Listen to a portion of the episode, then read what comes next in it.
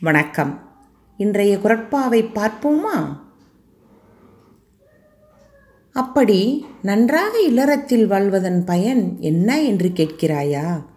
தம்பி இந்த உலகிலே வாழும்போது நல்ல குடும்பத்தில் மனைவி மக்களோடு வாழ்ந்து விருந்தினர் உறவினர் அருகில் உள்ளோர்க்கு உதவி வாழ்பவனும் எல்லோரையும் போல ஒரு நாள் மறைவான். ஆனால் இறந்தபின் அவன் தெய்வத்தோடு வைத்து உலகத்தாரால் மதிக்கப்படுவான் இறைத்தன்மை பெறுவான். வையத்துள் வாழ்வாங்கு வாழ்பவன் வானுரையும் தெய்வத்துள் வைக்கப்படும். வையத்துள் வாழ்வாங்கு வாழ்பவன் வானுரையும் தெய்வத்துள் வைக்கப்படும். நன்றி.